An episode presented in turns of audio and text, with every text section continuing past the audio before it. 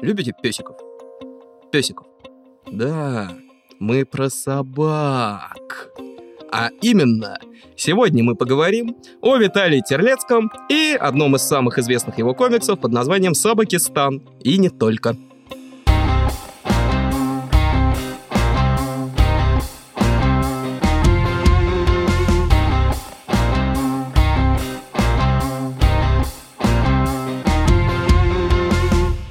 Это подкаст «Зачем читать картинки» от студии «Разговорный отдел». Это подкаст о героях комиксов и их создателях. О том, как комиксы подстраивались под время и меняли его. Мы будем говорить не только о Marvel и DC, но и о менее известных, хотя и не менее значимых героях. И да, не только западных, но и восточных, и русских. Я Егор Васильев, автор этого подкаста. И сегодня речь у нас пойдет о песиках и тоталитаризме. Итак, добро пожаловать на последний выпуск первого сезона подкаста «Зачем читать картинки?». Мы успели поговорить про боди-хоррор мангу, мы поговорили про супергероев и про переосмысление супергероев, но не затронули одну важную вещь, а именно русские комиксы и русских авторов. И сегодня мы поговорим про Виталия Терлецкого. В принципе, как вы уже поняли из названия. Очень сложно, на самом деле, говорить про человека, который живет буквально в одном временном промежутке с тобой, и мы с ним даже подписаны, кажется, на несколько одинаковых групп. Поэтому, Виталий, если вы услышите этот подкаст, и он вам не понравится, пожалуйста, не убивайте меня. Нам еще второй сезон писать. У нас коллаборация выходит еще с другим подкастом, так что дайте мне немного пожить, пожалуйста.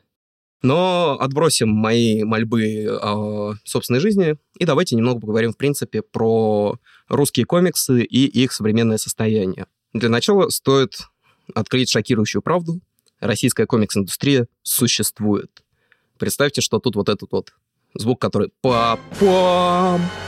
Русскоязычные авторы на самом деле уже давно делают и издают свои комиксы. Один из ярких примеров — это издательство Bubble, потому что это самые большие и крупные ребята. У них фильмы выходят. Они еще пытались мобильную игру сделать, но с этим что-то не срослось.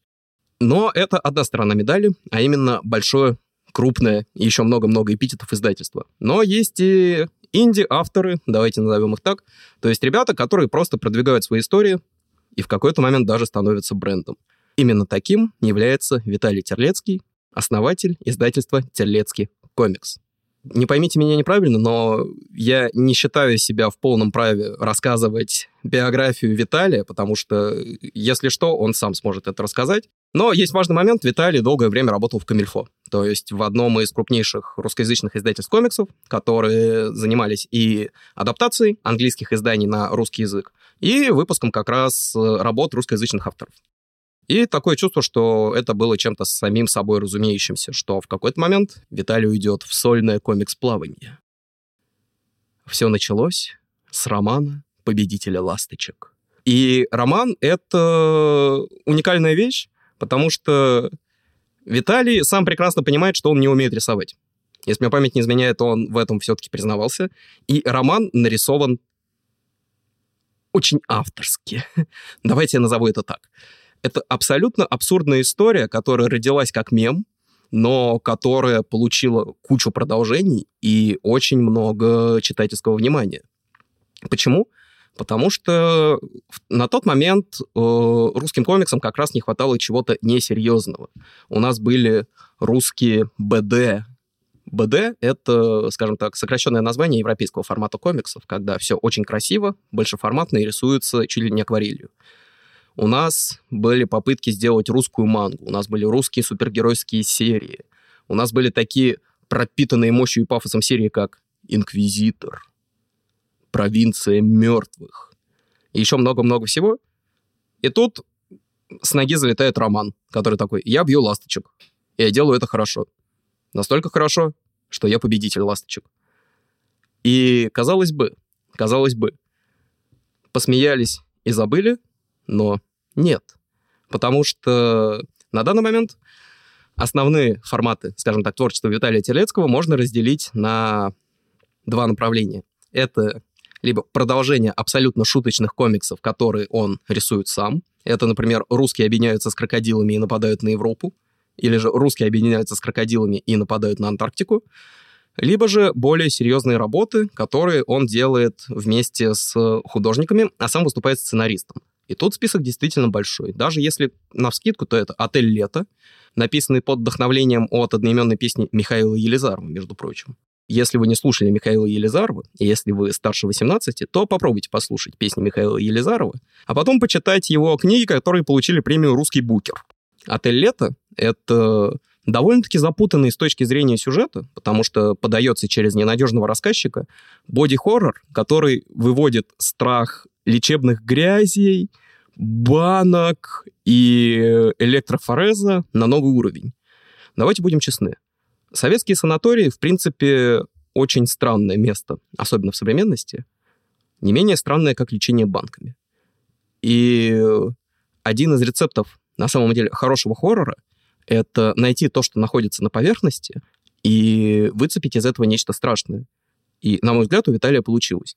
Нет, конечно, э, есть легкие претензии к формату повествования, потому что по опыту торговли отелем «Лето» я могу сказать, что некоторые покупатели, они же читатели, э, не с первого раза понимали происходящее, но общая образность и вот это вот, вот это вот, знаете, русская тоска и безысходность, близкая сердцу любого жителя СНГ, она там отработана на все сто. Та самая русская хтонь. То, что я безумно люблю. Другая работа Виталия, о которой тоже стоит поговорить, это, опять же, цикл. Это «Причудливая авантюра Жожо». Пародия на Джоджо, которая переизобрела Джоджо. В чем самый главный прикол, на мой взгляд? Хирохита Араки, создатель Джоджо, на самом деле снабдил свою работу огромным количеством отсылок.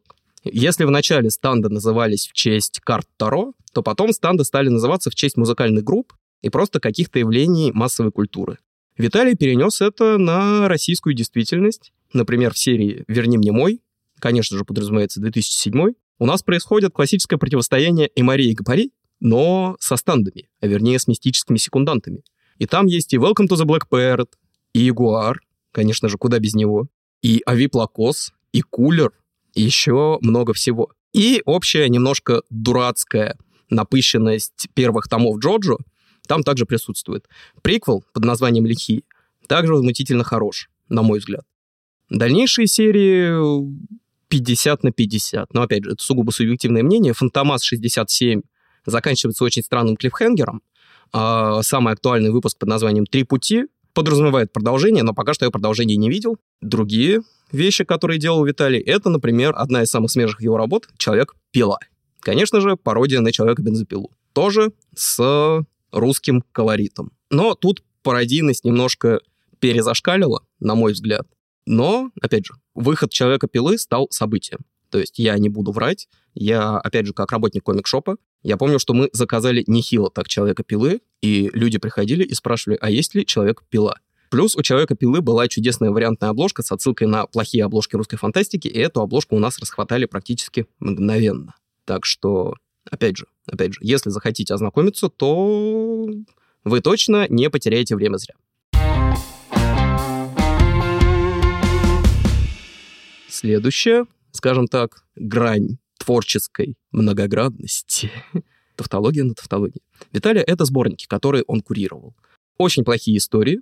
Оригинал названия вы можете услышать запиканным. Уебищная история. Это, опять же, мощнейшая пародия которая сделана осознанно плохо. Но настолько плохо, что даже хорошо. Там есть пародии на мангу, пародии на комиксы, пародии на фильмы, пародии на рекламу еды. И все это, опять же, во-первых, срабатывает как очень классный проект, и, во-вторых, помогает читателям больше узнать о русской комикс-индустрии. Возможно, сейчас будет странное сравнение, но в какой-то момент э, своей творческой деятельности Виталий Терлецкий напомнил мне Николаса Кейджа. Сейчас я объясню, почему. Николас Кейдж вписывается во всякие необычные и странные инди-проекты, которые ему нравятся, потому что зрители приходят их смотреть ради Николаса Кейджа. И в том числе внезапно смотрят драму про повара под названием «Свинья», или фильм про «Пять ночей у Фредди» до выхода «Пяти ночей у Фредди», а именно «Страницу чудес» Вилли. Или же вообще какой-то бешеный постапокалиптический самурайский артхаус под названием «Страна призраков». И Виталий производил подобный культурный импакт. Когда выходили анонсы о том, что новый сборник под редактурой Виталия Терлецкого, люди приходили за ними. То есть людям было интересно. И Виталий стал даже продающим брендом. Ну, опять же, неудивительно, что в итоге он э, создал издательство под названием «Терлецкий комикс». Потому что в русскоязычной комикс-среде, в среде людей, которые покупают комиксы, Виталий узнаваем.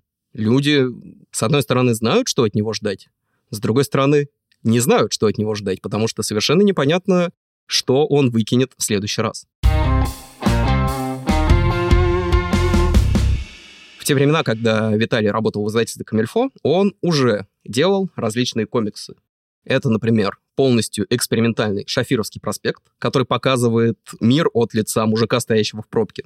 Это Горелого, межавторский сборник, э, который посвящен попыткам одного персонажа переложить плитку в ванной или в туалете.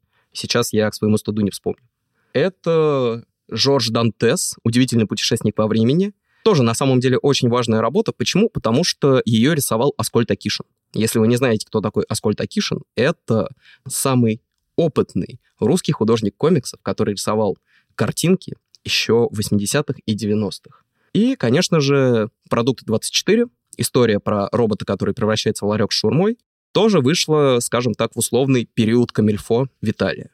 Впоследствии он также выпускал работы в соавторстве, либо, скажем так, сценарном, либо художественном, либо и том, и том. Например, «50 лет любви», которые были сделаны вместе с Ольгой Лаврентьевым и Алексеем Хромогиным. Но сюжет этого комикса пересказывать мне нельзя, чтобы нас не закрыли. Поэтому, если захотите, погуглите сами. Он же автор очень странной и смешной истории под названием «Падение Ельцина с моста». И на один из дней бесплатных комиксов даже выходил приквел этой истории. Опять же, День бесплатных комиксов довольно-таки серьезное мероприятие для России. И участие инди-авторов в Дне бесплатных комиксов — это все-таки уровень. Сейчас я дал общую вводную информацию, скажем так, Потому что на самом деле, на самом деле, по мнению большинства людей, да и по мнению меня как продавца комиксов, популярность к Виталию пришла именно после Сабакистана. Но что же такое Сабакистан? Сабакистан — это история про тоталитаризм, диктатуру и песиков. Потому что все мы любим песиков. На самом деле Сабакистан рассматривают с очень разных позиций. Кто-то видит в нем антиутопию, кто-то видит в нем толстенную пародию на Северную Корею, кто-то видит критику коммунизма как такового. Но иногда стоит отбросить э, лопату с надписью «Синдром поиска глубинного смысла». Заметьте, это говорю я, филолог, человек, которого пять лет учили этой лопатой пользоваться. И просто попробовать насладиться историей, потому что Сабакистан очень интересно раскрывается впоследствии. Сабакистан — это целый цикл, который включает в себя еще Сабакистан-щенки и Сабакистан-процесс. Сабакистан, именно первая часть трилогии, он про тоталитаризм и песиков. Вернее, про песиков и тоталитаризм.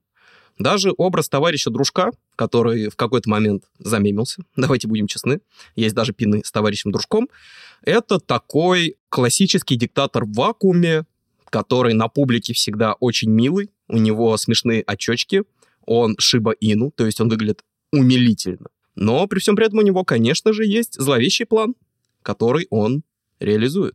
Не один я душнилый продавец комиксов, считает, что Узбекистан — одна из самых важных работ Виталия. Также посчитали, например, в литературной премии «НОС» и в литературной премии «Волга» «НОС», потому что и там, и там комикс попал в шорт-лист. Ничего себе, как вам такое? А знаете, кто еще считает, что Сабакистан очень важная работа?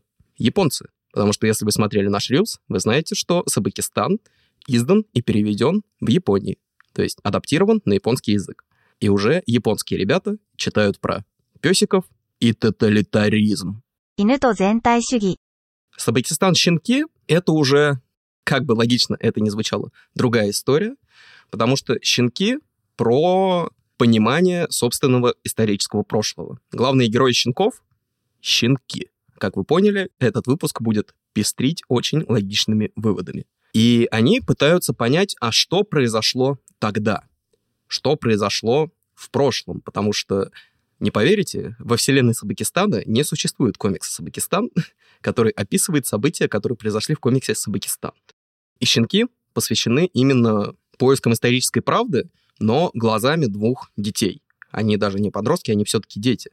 В то же время Сабакистан процесс, во-первых, элегантно отсылает нас к Кавке и рассматривает историю уже, скажем так, с третьего угла, со стороны общества, которое приняло, наверное, все эти ужасы прошлого и предпочло о них немножко позабыть, потому что основной конфликт третьей части с Пакистана — это судебный процесс над э, пожилой леди, которая осквернила памятник товарищу Дружку.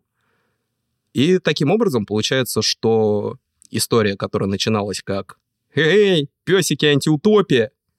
внезапно приходит к довольно-таки серьезным темам и раскрывает их не то чтобы очень радужно — потому что в Сабакистане, правда, есть над чем погрустить и над чем задуматься. И мною сказанное показывает, что Виталий на самом деле очень разноплановый автор, который может как писать и совершенно стебные вещи, и пародийно адаптированные вещи. Я, я скажу больше, в, в приквеле к «Верни мне мой 2007», который называется «Лихие» и посвящен 90-м, Эволюция станда местного аналога Дио подвязана на песню American Boy.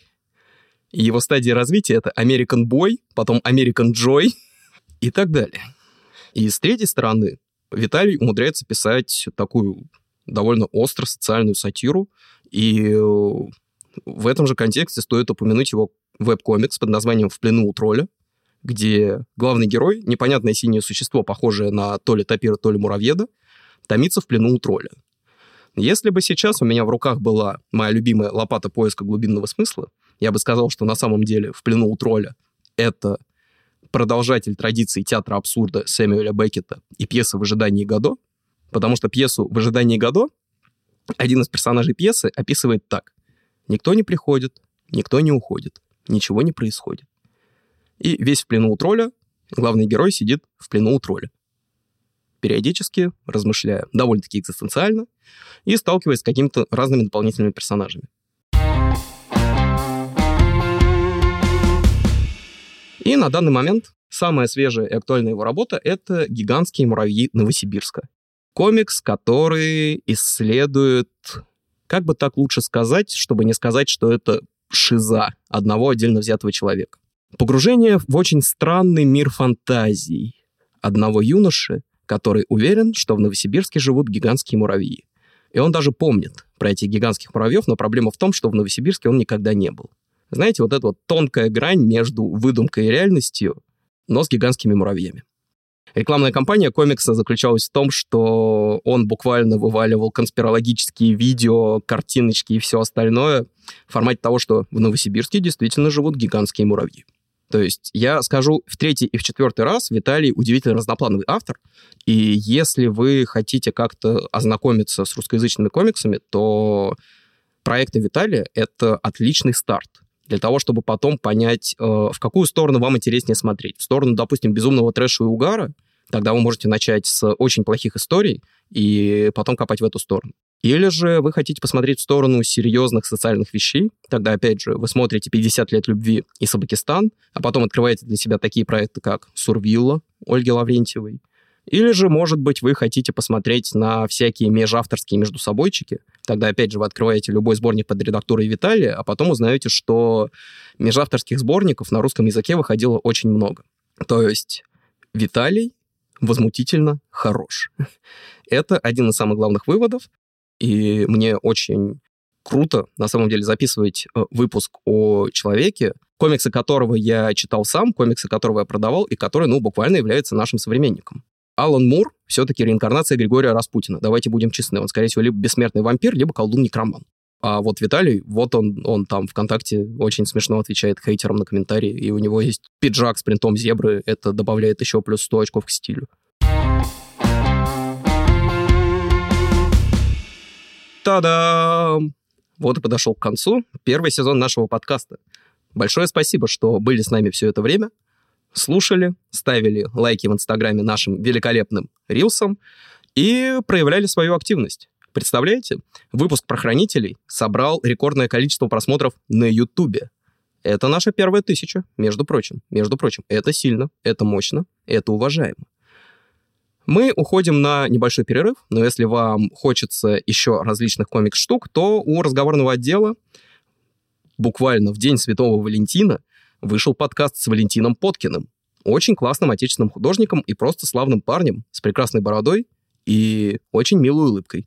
Валентин, посылаю тебе воздушные сердечки строго гетеросексуально.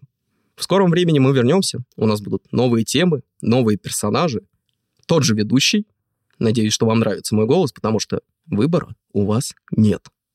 И это был последний выпуск первого сезона подкаста «Зачем читать картинки?». Если вам понравилось, то вы знаете, что самый простой способ поддержки — это ваша активность. Подпишитесь, оцените и напишите комментарий на той платформе, в которой вы слушаете подкасты. Если вы не слышали наши прошлые выпуски, то срочно исправьте это. Я прослежу лично. Поэтому, если вам будут звонить и дышать в трубку, то, чтобы от этого избавиться, запустите любой выпуск подкаста «Зачем читать картинки» на всех платформах, поставьте лайк и оставьте комментарий. Еще у нас есть Бусти, где вы можете задонатить мне на устройство для отслеживания лайков и комментариев. Подкаст был выпущен в студии «Разговорный отдел». Услышимся во втором сезоне.